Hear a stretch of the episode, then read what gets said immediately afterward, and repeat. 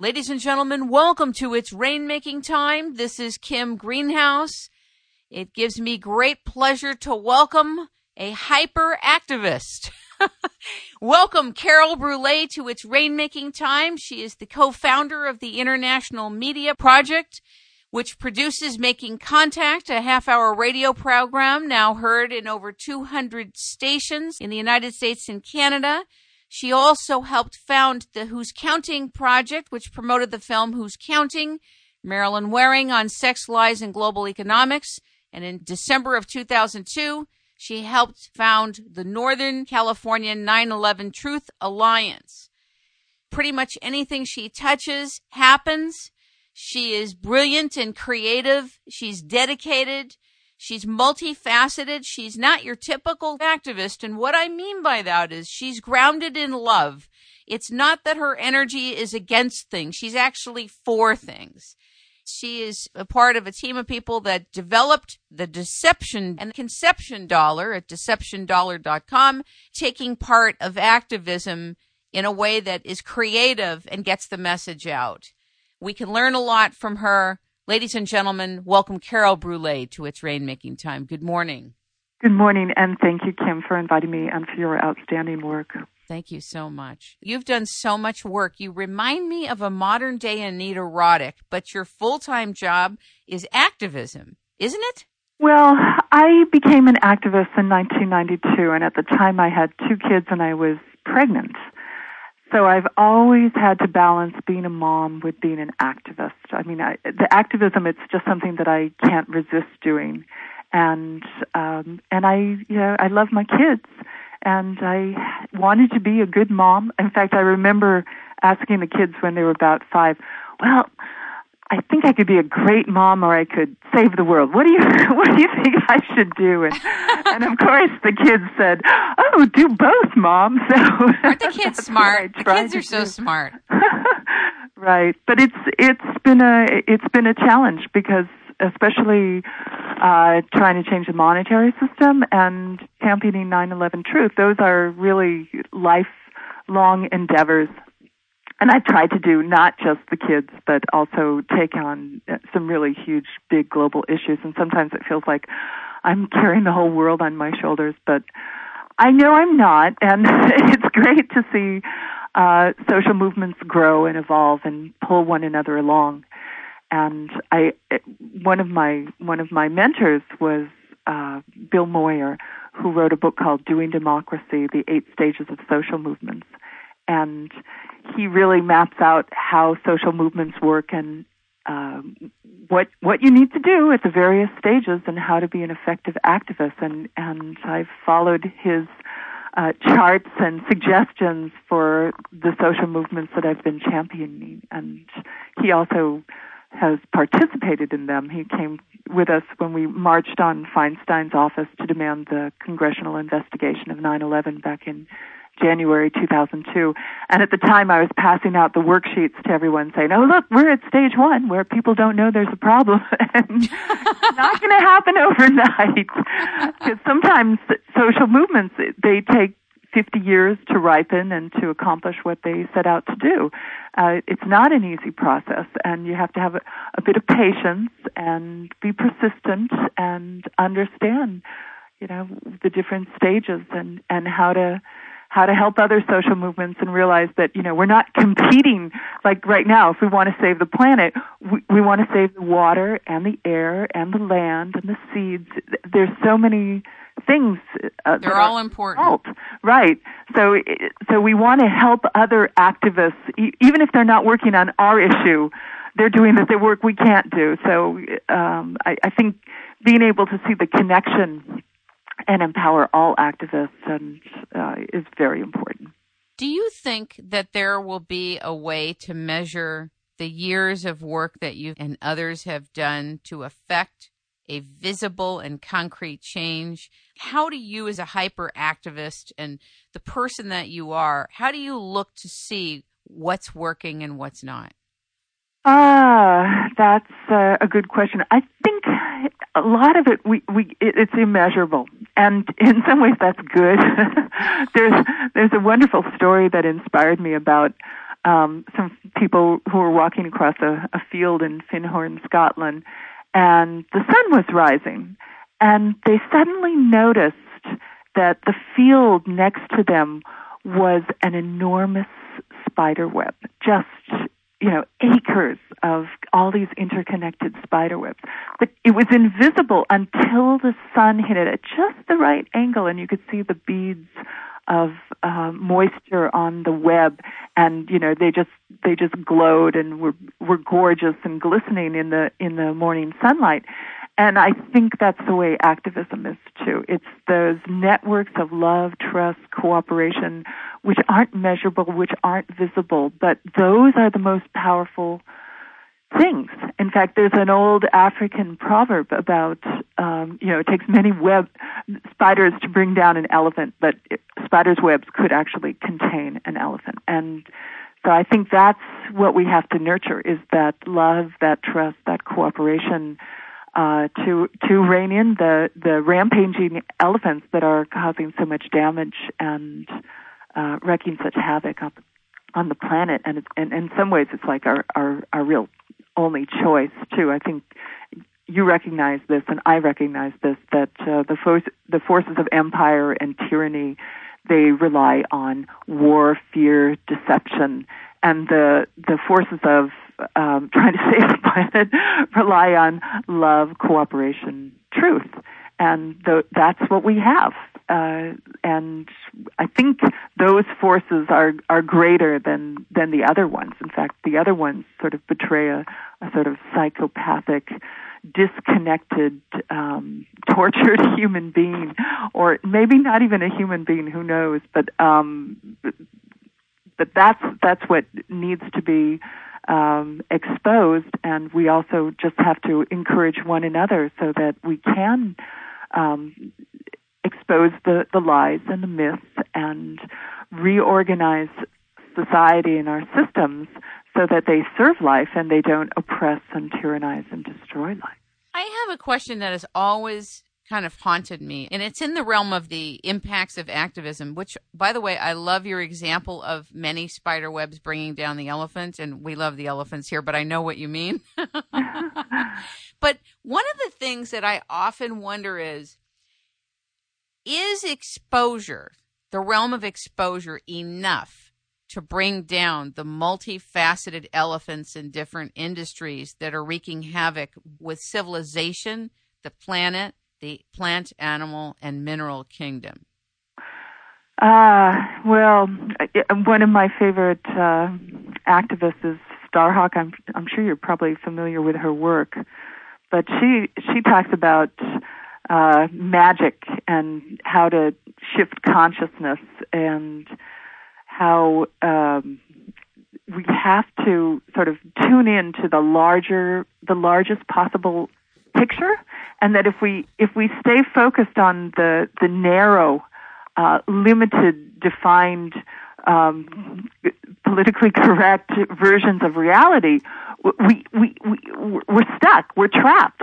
And if we expand our consciousness to embrace all of life, the much larger dimensions, then we can maybe, you know, tune into it and help shift consciousness. And and I think that you know truth is part of that, and it, and it uh, when if if everybody is told, you know, you have to walk this way within these very narrow. This is the only way you can change things, and and and and you have such a limited view, then you and then you are trapped and you are hopeless, and there is no possibility of change.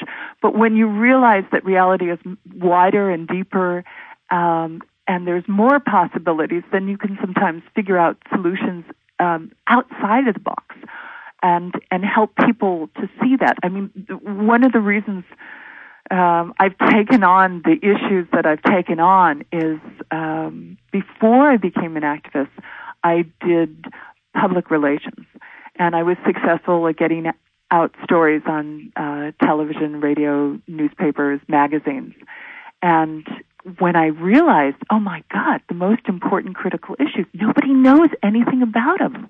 They, these have to reach the public before if they don't know there's a problem, how can we how can we change things? How can we have a solution? So I was always always thinking that you know just by getting out the truth, we can shift consciousness and and change things. And I realized you know there's there's more obstacles than just simply getting that that information out to people, but it, it is the first step in um, in in in the shift that needs to happen. And my my mentor, um, Bill Moyer, he also talked about how the public needs to be convinced three times first that a problem exists and then that they can overcome it, and that the solution is less scary than the problem because most human beings are terrified of change and it's and they don't want to go out of the frying pan into the fire. So it, it's hard to get people to change. I think we've seen uh, Naomi Klein's book on the shock doctrine. Yes, that they use they use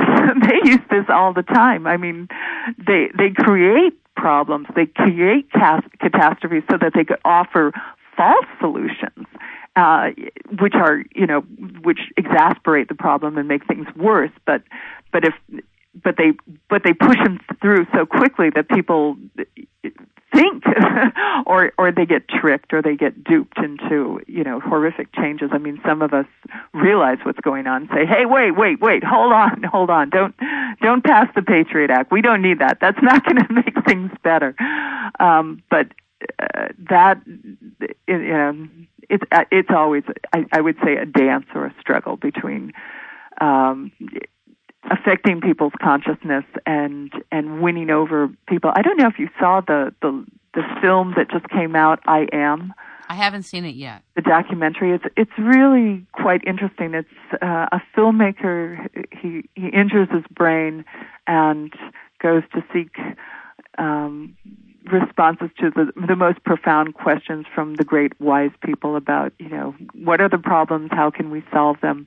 And of course, the, the quick solution is I am the problem. I am the solution. But it, but it, but it looks at sort of the process of enlightenment and the latest discoveries in consciousness and how things are connected and how human beings in some ways were each a cell of this much larger body and that uh, our our consciousness that we we're we're part of a whole and we affect the whole and how um, with with animals like deers and fish and birds when you see them swarming or or um, the schools of fish gathering and and the deer deciding to go somewhere they're it, in some ways they're they're voting and they affect one another's consciousness. And and human beings to some degree are, are are the same way. When when they sense that a vast majority is moving a certain direction most of them will go along because we we want to belong. We want to be part of something. And so convincing people that they're part of the majority as part of winning over the population to go or move in a certain direction. And there's always a battle over uh, how do we how do we reach people to to get them to move in a, in a in a direction which uh, is beneficial to all of I mean the, the the activist people who want the planet to survive. We want us, we want humanity to move on on a path towards um, wholeness. Right, right, and and then there's this this other part that wants to hang on to power, and they, I think, to some degree, they don't mind killing off a lot of people so they can maintain their wealth and their power and so they do things which are not to the detriment or that are to the detriment of the vast majority and to their own you know and and I I would just say too I, I really think that there's there's something you know deeply wrong with them because they they are putting humanity on a, a, a suicidal very destructive path that's taking down a lot of other species and threatening the whole biosphere. And it and it is this sort of that it, Erich Fromm talks about this the the biophiliacs and the necrophiliacs. The biophiliacs are those who love life, and the necrophiliacs those are the ones that if they can't control it, they want to kill it. And and unfortunately, in some ways, they're they're destroying themselves. They're almost committing suicide, and while they're doing it, they're taking down lots of other people. They're destroying you know their souls and and they're causing so much harm. And that's where i think when when i was raising kids i said you know the solution isn't to just kill all the bad guys. That doesn't work. You have to realize these people who are causing so much destruction is because they never learned how to love. There there's a disconnect within themselves. They they don't um there's something fundamentally wrong. If they if they they if they knew how to love, they wouldn't create the pain and the and the and the problems that they do. I think there there's some famous quotes about some of the ruling elite in England who think that you know the best thing for humanity would be a a modified Ebola virus that could wipe out 93% because they they think of humanity as a plague, a cancer upon the earth, and and and I love Starhawk because she thinks of she says that's a, very dangerous way of thinking. We have to realize that we are part of nature and that we can live with nature and and in in harmony in, in a very beautiful coexistence um, and co-evolutionary process and I, I think that's where I'm leaning towards and that's the those are the people that I work with is conscious co-evolution with nature. We don't want to try to force these radical changes upon nature so that we can make a bunch of money, like the the people who have been trying to bioengineer the food, who have eradicated 95% of the edible plants on the the planet, and and you know thrown out so much biopollution that now food is a threat to human health, as well as all these new chemicals, which uh, they you know they they combine with other things. They're a terrible threat to human health. There's all sorts of well we know there's a litany of destructive technologies which have been thrown out there without thinking deeply or wisely about the impact on human health and the health of of everything else. And the the that's where that's where the work needs to be done. I i have another friend and I, I created the conception dollars, which were uh, antidotes. People look at the deception dollars, and uh, we, we've created over seven million of these. But the the deception dollars originally they had Bush on them, and then they had a few other people in the background, and then they had Cheney on them. And the latest one has a man holding up an Obama mask, flanked by Cheney lowering a Bush mask. But they have the important websites about 9/11 questioning the official story, and they will take people down the 9/11 truth rabbit hole where you'll find out about false flag operations and uh, how the official story is false. And it, and it, for people who have never questioned the government, uh, it can be daunting, daunting at best and and it can be frightening too. So we, we, a lot of people don't want to even look there. They don't want to go there. They're in denial. They they can't handle that. They they resist it. So we made these other dollars, which are the antidote dollars. And the first batch were conception dollars, and they had four in the corner for justice, for truth, for peace, for ecological wisdom, and and the first ones had Cindy Sheehan, who was running against Pelosi on an impeachment platform, and then they have websites looking at solutions and butterflies and beautiful. The first ones had hope on the back, and it was to move us from empire towards community, to shift the story, to to look at for solutions, and then last year I published a new version, an evolution of that, and those were the perception dollars. And if you look at those, instead of having a person, there's a keyhole with this beautiful image of a future we would like to go to. And on the back it says love. I love that. I saw it. And, Beautiful. Yeah, and the and in the the O there's the cosmic egg that's cracking and this beautiful woman holding the earth in her arms very lovingly. And those um again, it's it's looking at solutions and both the conception and the perception dollars people are are so hungry for doing something positive but it's much easier for them to just jump into doing something healthy and positive than um, you know doing the shadow work and and going through all the the depressing stuff. So so we we often hand out both dollars and sometimes people will take both and sometimes they will take only one. And generally that will be the pretty one with the solutions on it. Well i think that's i love the waking the global heart perception dollar. Oh I, that was the point. I kind of digress so much but the whole title of the book is waking the global heart humanity's rites of passage from the love of power to the power of love. Is that your book it's Anodea Judith's book, and it's a beautiful, wonderful book. And she she's done a lot of spiritual work, and for her, humanity, what's happened is uh, they've we've grown up like the whole collectively as a body um, way too fast, and the the heart chakra what didn't open up before the the brain chakra. Right. So what we have is this huge human body, which is dominating the planet and taking up so much space and using up so much resources, and it's um, and it's using uh, the sort of an intellectual plane rather than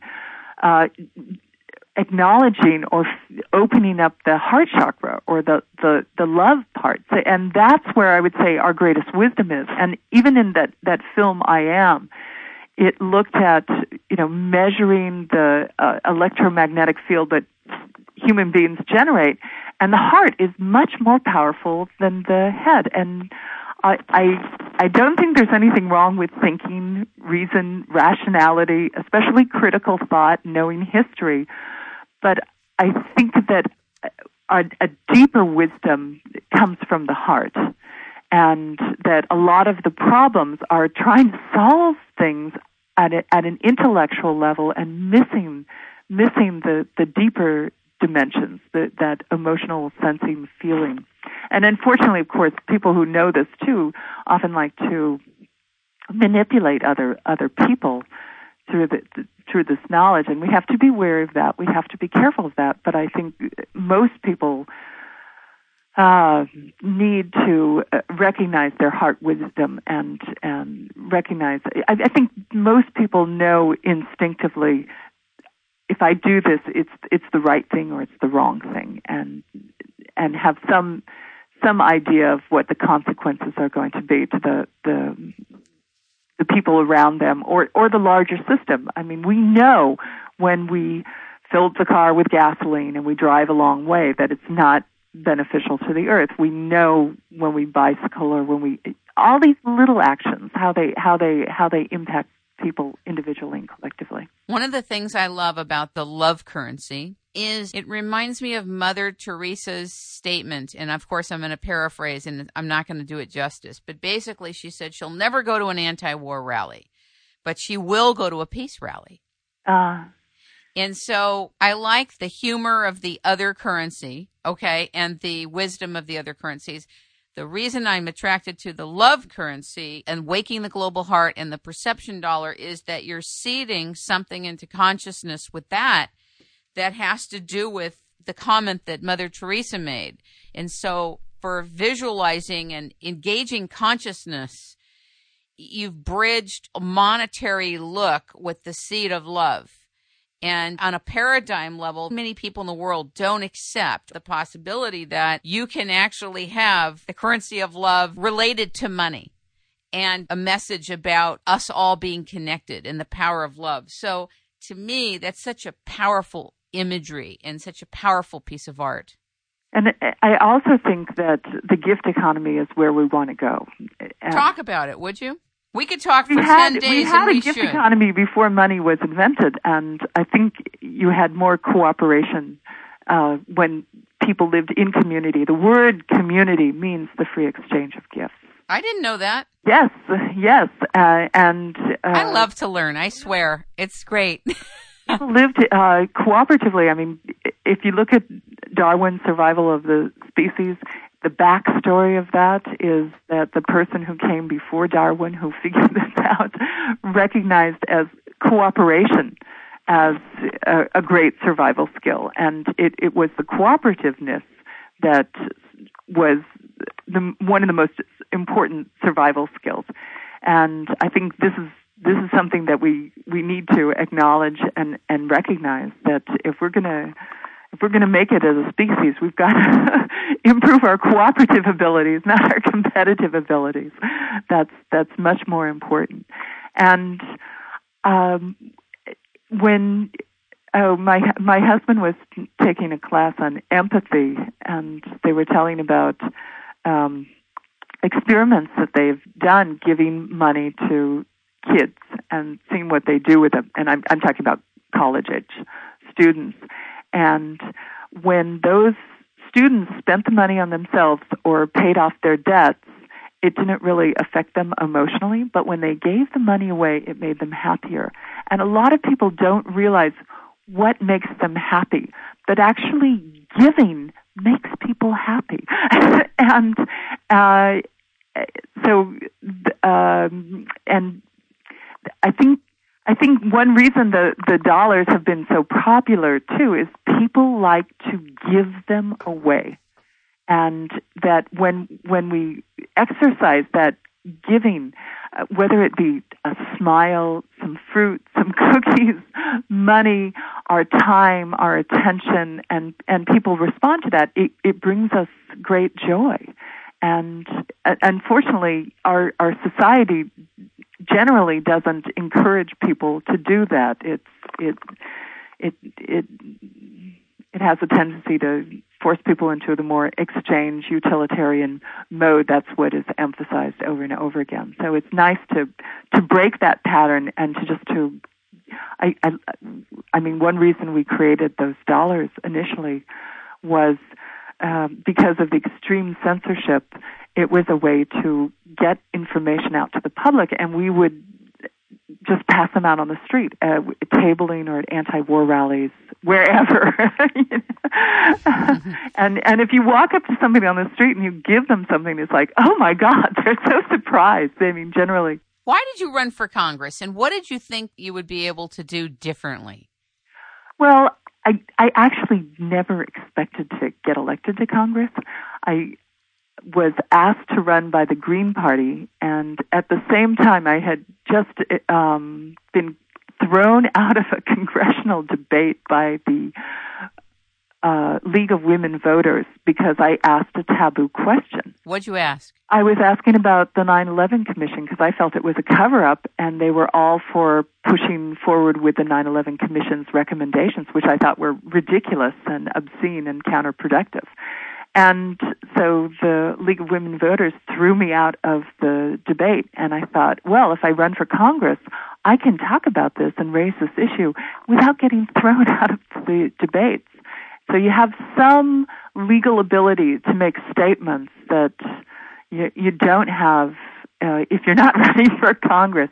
And then you get some free airtime, some free television time. So, and the Green Party always needs candidates. So I, I decided I'd go ahead and run and and that's the main reason that I did it.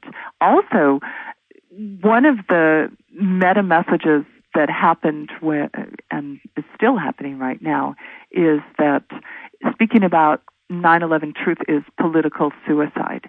And this was the meta message that went out by the corporate media, especially when they um, uh, crucified Van Jones for signing a 9/11 truth petition, and I think there's other people too. They just wanted people to know you can. This is taboo. You're not supposed to raise these questions or this issue. And so I was I was trying to do it very publicly, um, so that it, it created more space for dialogue. In fact, when um, when I first started doing that work, uh, just showing the first American made 9 11 truth documentary uh, was a challenge. We, we were doing it at the anti war rallies in San Francisco on a, on a, a screen made by a sheet, just projecting it for free for people in, in the Civic Center in San Francisco. And the police shut us down. They wouldn't let us do that. How's that possible? they just did it. Uh, and I've I've had police try to shut us down, you know, so many times, lying to us. I mean, a lot of things happen. But what happened in that particular instance is that I rented the Herbst Theater at the San Francisco War Memorial Building, which is this big fancy building across the street from the City Hall, which borders the Civic Center.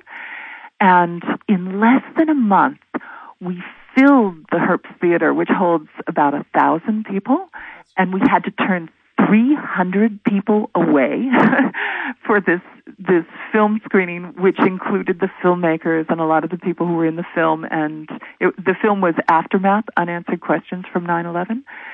And the best thing about it was when you had a thousand people together talking about it, giving you a standing ovation. It made it okay to talk about 9/11, and and peace and justice groups came on board, but it, it, we broke the taboo. It was something that we could talk about, and then we we did another big event. We I organized the the first citizens inquiry into 9/11 in the United States. There had been one in Berlin, Germany, but I organized the San Francisco International Inquiry into 9/11, which took place over a few days, again at the Herbst Theater in the War Memorial Building and just to you know open the space so that this is a subject that we could talk about and and brought together researchers um, activists documentary filmmakers media people and and we got media coverage. We forced a response from the white house. It was at the same time that the 9/11 commission was, was holding its hearings, which were we, we considered it the cover-up commission because they weren't asking the big questions. They didn't touch areas that we were uh, looking into, and uh, so ours was a, sort of a counter to the the 9/11 commission.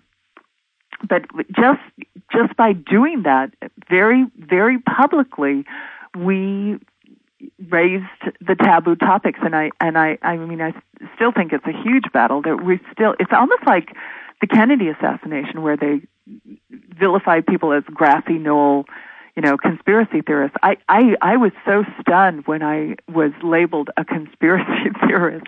I I was taken aback. I I should have known better but I I never realized how heavily we would be vilified and ridiculed uh, in order to shut us up and to discredit us. Well, that's how to silence and discredit people, and that is the common term now. That is the reflex that the system and the consciousness that is acting irresponsibly and coercively and criminally, that's what they do.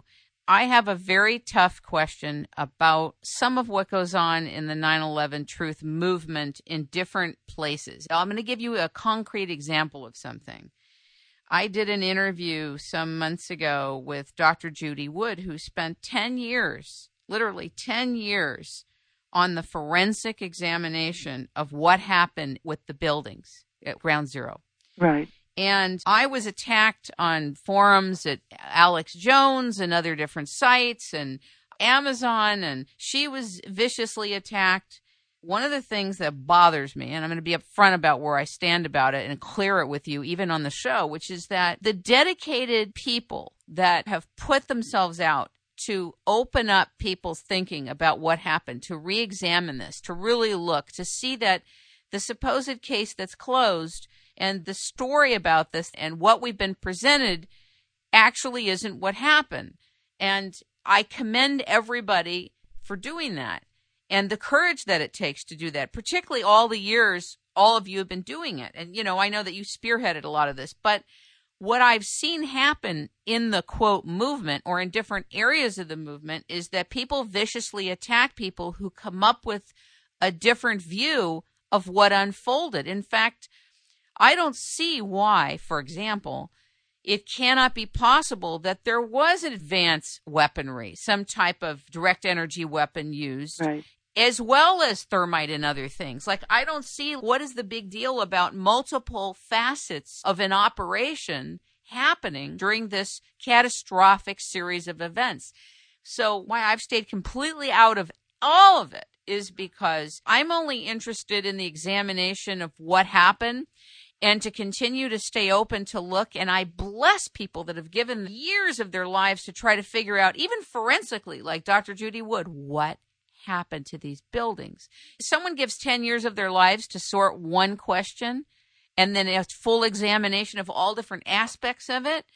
I'm willing to listen to them. Right. But someone like her gets vilified and tormented inside the truth movement. By the way, I'm not trying to tarnish or pollute the truth movement, but I'm saying to you that people get so invested in their take on what happened rather than blessing the other people who've come up with additional information that may not be their paradigm, may not be what they think, may not be their ultimate conclusion, irrelevant. The fact is, it takes all of us to do our own groundwork to really get at what this is about and what happened on a factual level. And that's why I've had nothing to do with any of it.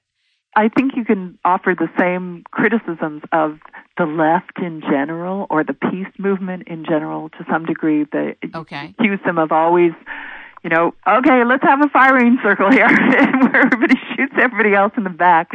Because in in the truth movement, you do see that. You see that anyone who um, becomes prominent or visible is a target and is attacked um, from anyone who bears any disagreement. And and I'm not immune to that too. I mean, I have been um, attacked and you know ignored and vilified by people within and outside of the movement. It's easier to take the vilifications and the attacks from people outside the movement than it is from people within the movement who are supposed to be your allies and uh, unfortunately, it is it is uh, it is a problem within the truth movement. I mention it because whether it's the truth movement or whatever it is, if the same thing happens when you go to present information on climate change. Right. And I'm just going to tell you my quick position on this, and this is not about climate change, the show, but I'm just giving you an example inside of what happens, which is that for years I was like, global warming, global warming, global warming. It wasn't until I rolled up my sleeves and did a year and a half of groundwork did I sort what was going on for myself. Now, I continue to remain open because I love to learn. However, my whole stance, my whole understanding, my whole receptivity shifted when I started to develop a frame of reference and grounding for what even to look for and how to know, how to even discern what's being thrown at us. But if you start to talk sometimes to people who were invested the way I was, which is I just believed what I was told, and I'm telling you the truth, and I'm telling the audience the truth, and I've said this before. I just flat out believed it because I'm an environmental advocate, because I love the earth, people, animals, everything. So if you go to present new information or information that hasn't been properly introduced to people that already in their mind they've settled it, there's no space to evolve where you are. There's no more learning. There's no more receptivity. And once people take their positions, it is a political fight. So I only get involved to the extent that I will try to continue to bring different facets of the jewel of climate to the public that is receptive and still open to learning.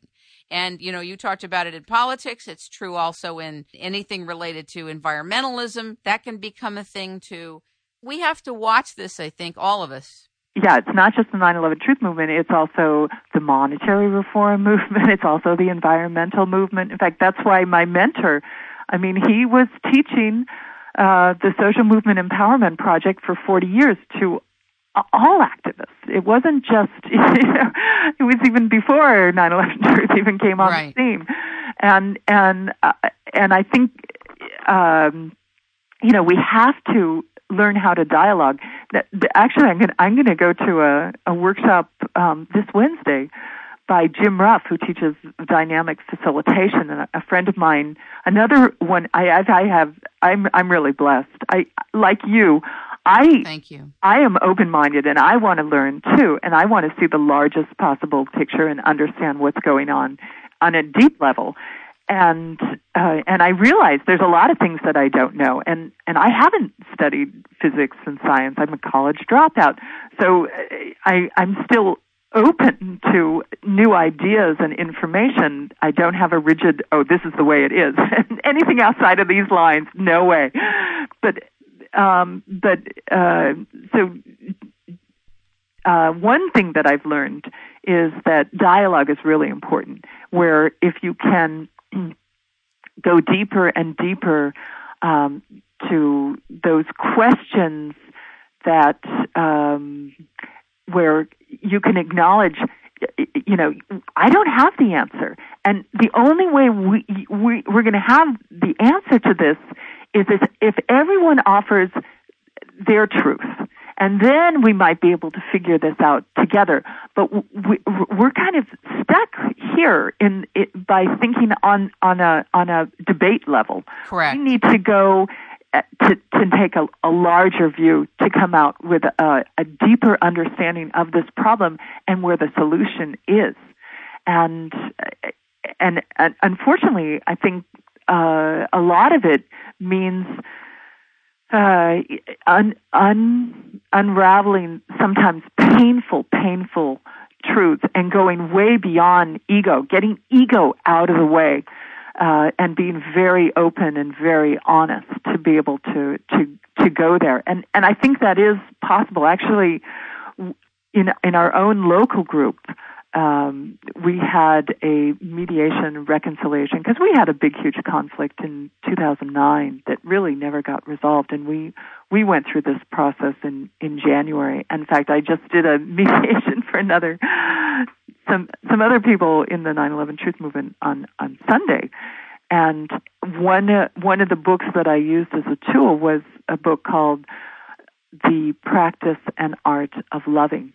Sounds beautiful. Yeah, it's it's a wonderful book, and and it opens with a, a story about a king who was trying to solve, you know, three questions, and he thought, oh, if I, I'll succeed in anything if I could just answer these questions. And the questions were like, when is the right time to do something? Who are the right people to do things with? And what is the most important thing to do? That's great. and and and he finds this hermit who answers the questions and says that time is now the people are who you are with, and the most important thing to do is to love. And and it you know it seems like such a simple, obvious thing, but um, but it's you know people are grasping with this all all the all the time, and uh, when when we're when we're working together, uh, often you know there's people who are coming from places of ego and they aren't recognizing the emotions involved. And feelings get hurt. By my other mentor bill moyer he he used to teach um nonviolence to to men who had abused their wives. And and he said actually what you can learn from these these personal relationships um, also apply to the larger systems. And I'm talking about like the U.S. government. Like in in men who abuse their wives, three percent of it is physical. Let's talk armies, police, military, and forty percent of it is verbal. Let's talk mass media, and and a lot of it is psychological. And uh, again, we, we have these psyops happening to us all the time as, as citizens. And um, and he said too that usually when these guys attack the women or their their families, uh, they don't see it that way. What happens is they're seeing that their view of themselves and their worldview is threatened, and and they need the other person to reinforce the way they see themselves, the way they see the world, and they and they apply whatever amount of force required to get that person to support their view of themselves and their world. And he said, but if you're if you're enlightened or if you if you if you realize that your happiness and your inner peace isn't dependent on you know what everybody what that other person thinks of you then you can go into this place of dialogue where you can you can uh, be happy, take a deep breath, and then take whatever they say not as a threat, but as important information.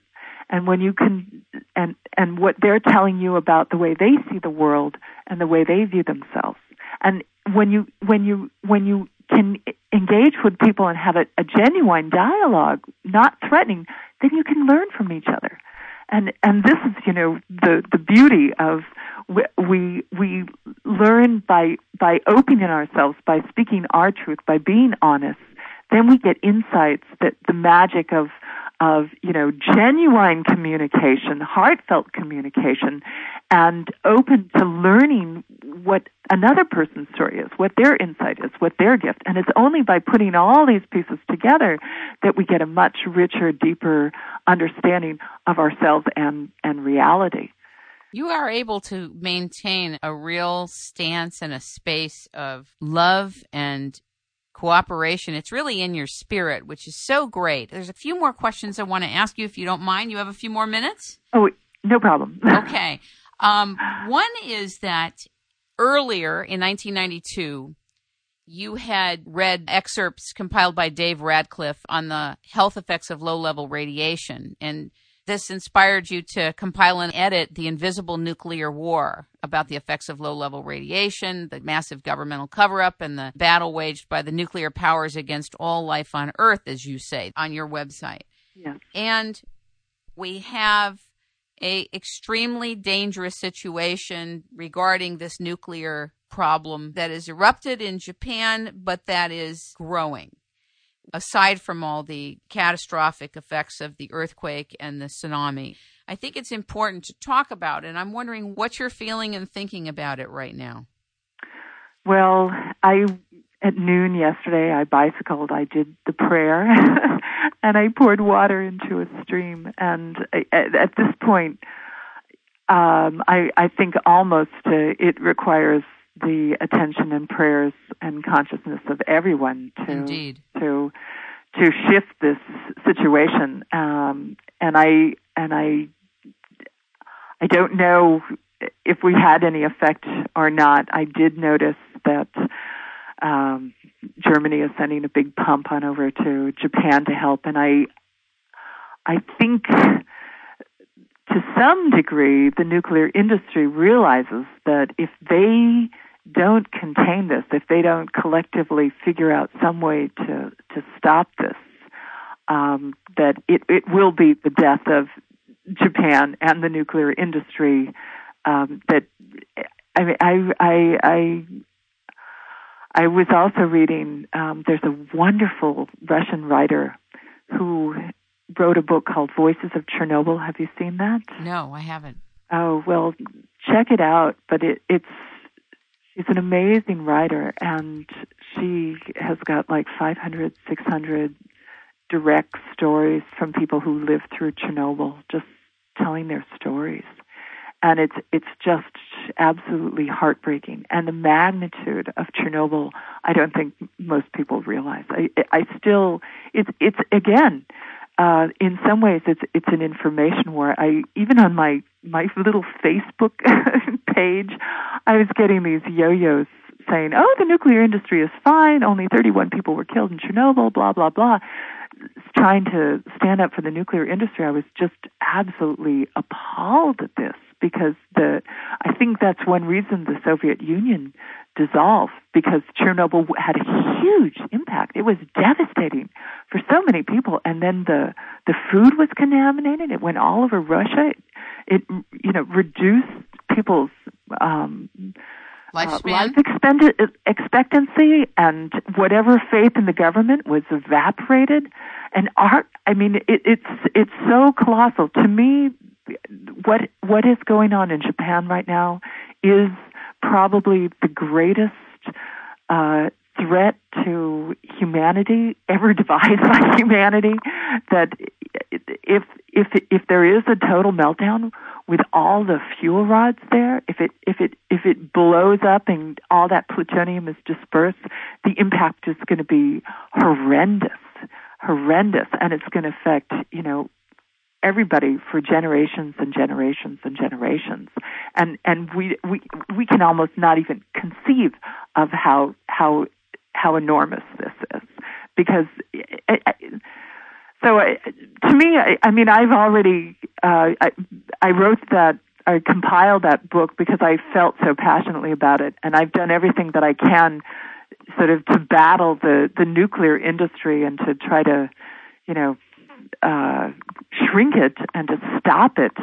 But I must admit, you know, I've uh, I've also taken on other issues as, well, and sometimes that's it's one of the the challenges that I face each morning. It's like, oh my God, where do I start? I have it feels like you know the world's on my shoulders, and and I don't know which problem I should I should deal with today because because they can sometimes feel just so so so huge and so overwhelming. I I mean it, it, the the nuclear threat is huge and and then I I also organized this big event uh, on the Gulf oil disaster in February. That is, I just was reading about this the other day, and I try not to stay in too much catastrophe every day. The Gulf has evolved to something way worse than when it even happened. And these are preventable man-made disasters. And somebody, you know, the the Gulf disaster, um, when they poisoned the Gulf and poured that Corexit on everybody and everything and poisoned the, the fish and the seafood. The FDA raised the standards of how many toxins were permissible, and the government has been buying the toxic fish and seafood and putting it in the school lunches, in the prisoners' lunches, in the military's meals. This is what is happening. Are you serious? The government? How do you know that? Uh, uh, well, you know, I, I'm an activist, so unfortunately, I get like so many, so much information at me all the time. I can't. I, I um, but I. This is what I've heard. This is what I've heard from from the activists who are still working on the the Gulf because I'm I'm in touch with them. I did read something the other day that there is some type of bacterial agent that has yes. also been put in the Gulf. Synthetic Genomics is working with the Gulf, either BP directly or the government and BP. And if I'm wrong about this, then I'm wrong. But this was the article I was reading.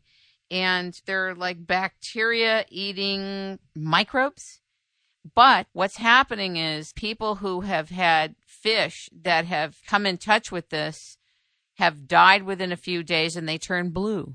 Uh, yeah, there's some really horrible things happen. Some people they just put their feet in their wa- in the water and they get yeah, there's some pretty nasty weird things going on in the water with the contamination there and there are people dying uh, in horrible fast inexplicable ways. And I think the other thing Carol is that the workers who are on cleanup have a gag order. They cannot speak about anything. Now, anytime you have a gag order, when you have deaths going on and horror, whenever there's a formal gag order, you know there's a cover up. You know there's a cover up. Right. Why couldn't they tell what they're seeing? What's the problem? Do we or do we not have free speech in America? Do we or do we not? As long as you can't be seen and can't be heard, you could talk.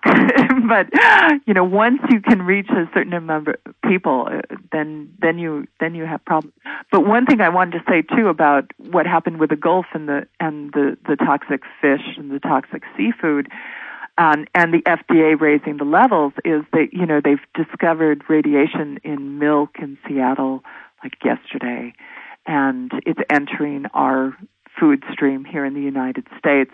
And the nuclear um, commission, yeah, the nuclear agency wants to raise the permissible amounts of radiation in the food now. I mean, this totally, is what, totally unacceptable. This is the government response. It's like in the wake of 9/11, you had the the White House put the pressure on the EPA to say the water and the air is is safe and they raise the uh, you know the amount of poisons and toxins that people can can be exposed to and fluoride in the public water system right. they raise the levels on purpose. Right. And then and then with the the fracking that's going on in addition to everything else i mean this is destroying the whole water system of the the whole country with the fracking. And again, there's a big, huge battle here, but we see this collusion between the corporations and the governments. That's one reason when we were um, when we had this event, it was called Oil Apocalypse Now with Dr. Riki Ott, who's who was on the front lines against the oil companies before the Exxon Valdez, and she's a, the heroine of the film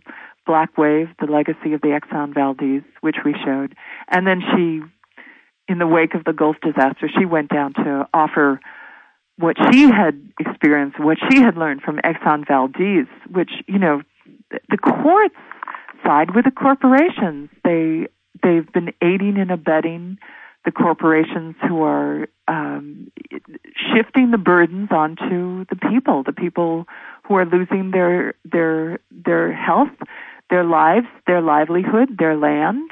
Um, they're the ones who are are paying for the the disaster, and uh, so she's been she's been championing a, a 28th Amendment to rein in corporate personhood because right now the corporate monsters, the corporate elephants are the ones that are doing a lot of the trampling and they're the they're the, the nuclear industry and the oil industry and the weapons industry and the media industry. And they're colluding against the the human people, the small folks that they're they're just stomping on so that they can corporations could exist and how did you feel when obama passed the corporate personhood statute? Oh you know it was it was is this the change that you were looking forward to? Well, you know, I I didn't actually vote for Obama. I did I did run at the same time for Congress, and I did vote for Cynthia McKinney, who who ha, who has been vilified by the the media and the press, who really is on the side of the people and was our most courageous voice in Congress for a while until they ousted her. And I think this happens that the the few honest, brave, courageous souls who manage to miraculously get elected and go to Congress, as soon as they're identified, then they are targeted for removal. There was another um, congressman who spoke out very strongly, uh, challenging the the financial meltdown, uh, the fi- the largest financial heist in the history of the planet. Uh, I think his name was Alan Uh, Grayson. Oh, from Florida, yes. Yeah, he was great, and he got ousted because he he raised some pretty tough questions. Yeah, he confronted Bernanke about where the credit default swaps went right. and who they went to. I saw right. it. right, right. He was great. So he, you know, he was targeted. He was taken out. Um, but but you know the and and I and one reason I shifted from the nuclear industry you know, to looking at the monetary system was Dr. Jacques Jaikaran, his book Debt Virus. And, I read that book. Oh my and, God. And, and realizing that uh, w- what was killing even more people than the horrific wars, which I hate. I mean, I, I'm very much opposed to torture, killing people, etc. But the economic war. I mean, there's more people dying uh, in in in isolation, in quietly of hunger, starvation, deprivation yes. than in all these wars. And it's this huge economic war. And, and we're seeing that now. It's, it's, it's continuing to expand. There's the, the concentration of wealth and power has never been greater. The people who were the architects of the latest giant bubble that burst, um, they're the ones that are gobbling up the land and the resources and and stealing from the money still the the only the only good thing about the the decision of Citizens United and the financial meltdown is that people are beginning to wake up and say, "Oh, there is a re- there is really a problem here. People who wouldn't have noticed otherwise are being hurt now." Really want to say something controversial, and I will say I'm an optimist. Okay, I am an optimist. It may well be that even in the waking up to all the particles, all the aspects of the takedown of this civilization as we know and understand it, may not be insufficiency in terms of the timing to alter what is unfolding.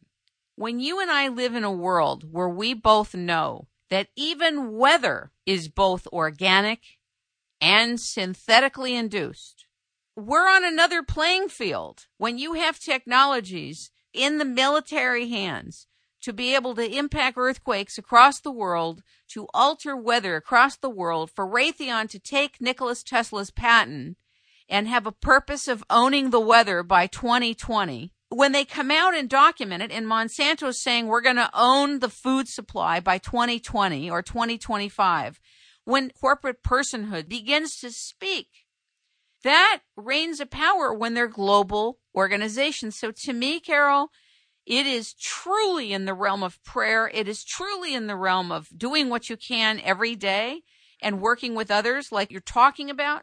But it is also calling upon divine intervention in whatever way we all can, wherever we are in our relationship to God, in divinity. Whatever that is to us, I believe in my heart of hearts, we need to call upon and work with and protect ourselves with a bubble of sacredness during this time frame in which we're alive. The question then becomes what is the purpose of all this to even spend any time on it is we are standing for the future of humanity and the future of the planet as we know it. That's what we're standing for. Right. It's really, is there going to be a future here at all? I don't think it's a matter of, is this food supply gone or is water fluoridated or whatever? It's all happening at the same time from spraying our air, fluoridating and contaminating the water, and deciding what the population needs, not even asking the population, do you want it? Altering our food supply, owning the genetic molecular structure of seeds. It's so huge. So then when you finally get to the governmental apparatuses and you really get into how it works, see, you ran not even expecting to win. I still think it's great that you ran, but maybe the population that votes, and I may be lambasted for saying this, aren't the ones who are putting people in office like we think we are. Maybe we're not.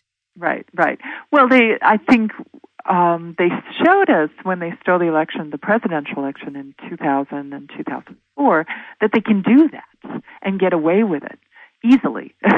so, and and then not only that, but by forcing those horrific black box vote, voting machines, I, I think part of the reason they did that was to make people even more disheartened, so that they felt even more disempowered because the fewer people who participate in the, the voting process, the easier it is for them to rig and control elections. And I think the whole, I mean, we're, we're, I, I, one thing I did, and I think one reason that I maintain my sanity to some degree, and and I'm happy, is that uh, I stopped watching television when I was 17 years old, and Good I for think you. The, the the psyops are so great that, that anyone who watches television on a on a regular basis you know you've got to. It's depressing. It's so hard on you um, to hear them get away with saying these blatant lies and falsehoods, and and trick people. And and one of the ways that they do this is to make people feel isolated, disempowered, or that there there's something deeply wrong with them. There's a there's a new um, there's a new website somebody somebody sent me a link to. I'll have to send it to you, but it was Wayseeker. I think that was wayseeker.com, but it was like looking at the people who are nonconformists who who who speak up for truth and saying if you're one of these people who seeks truth, I mean we we need you. you're a gift to us. We need we we need if you're the one who's who doesn't want to go along to get along, who um who's a who's awake and and and thinking and feeling and caring and connecting. Um, that's what's needed at this time, and I, I think that um, we what we what we really want to do is activists is to help other people um, become empowered or or um, find find their own strength, their own inner peace, because it's it's it, uh, when when I, I, I think one person can, has a, a tremendous impact, and we've seen this time and time again. And we want we know that we don't need one Buddha or one Christ or right. one Savior. We need many of them. Everybody. we this infectious enlightenment and and reach that critical mass. And it seems like there's more and more people going that way. If we if we can if we can help even reach the people who seem like our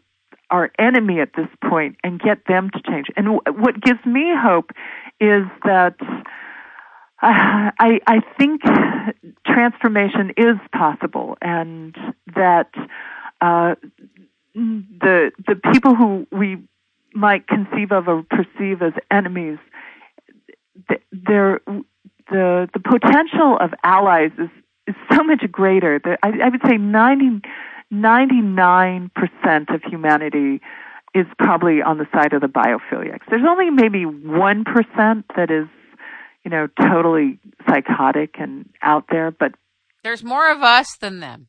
Yeah, and I think I think we're we're going to we're we're going to win. We're going to have that that shift.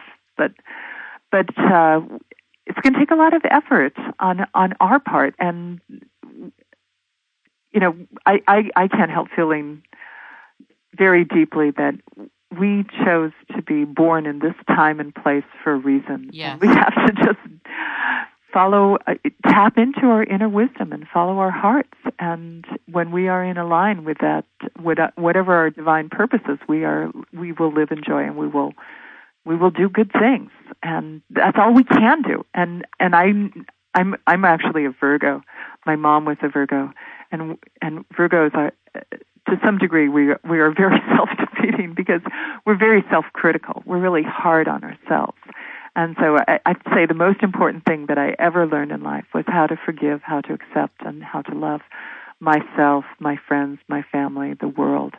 And this is what I think we need to do on on a on a personal level and on, and on on larger levels. I I even when there was a big conference in when when we did the conception dollar part of it was born out of what was called a StoryField conference where writers artists authors filmmakers all got together in colorado at a place where buddhism actually came to the west and for like a week. And um and I, it was a really intense kind of spiritual, deep experience. And my roommate taught radical forgiveness, and I thought, oh well, this is really good. This is really important. Um, but I learned that long time ago. I don't need to know this more. But but I I went through a very painful experience, and and I realized that you know we we can take this to a, a deeper level. That uh, uh, radical forgiveness in if you if you check out the book uh, is recognizing patterns that you create in your life, and you and you have to um, figure figure out the larger patterns in order to forgive on a on a on a larger level beyond beyond the personal level on a on a sort of a planetary cosmic level. And maybe because the situation is so so dire at this time. We have to we have to expand our hearts more than ever uh, to be able to uh, love and transform people who are who who need who need it the most, and who can also help and and and maybe need to shift the most. We could speak for hours. Yeah. I would like to invite you back. Oh, sure. it's a pleasure. Is there anything else you'd like to say? Oh, there, there's so many things. I, I, I'm always going crazy just because I want to tell everyone everything all the time, and I can't. I have one body, and I have 24 hours a day. When I become goddess, I, I think I'll stretch it. I think we'll have 27 hours every day, at least an extra three hours a night. but um, but it was a, it's a pleasure to speak with you, Kim, and I really appreciate the work you've done, the guests that you've had on your show. I think it's so important. Thank you for all of the work that you're doing.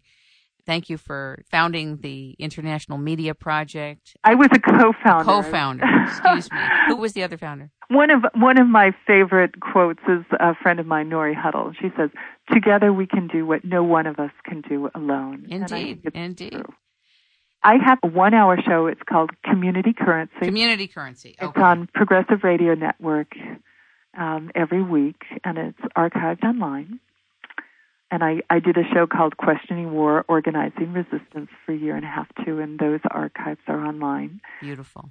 Uh, but I still, uh, like you, uh, am trying to figure things out, and I'm, I'm open, open and learning every day.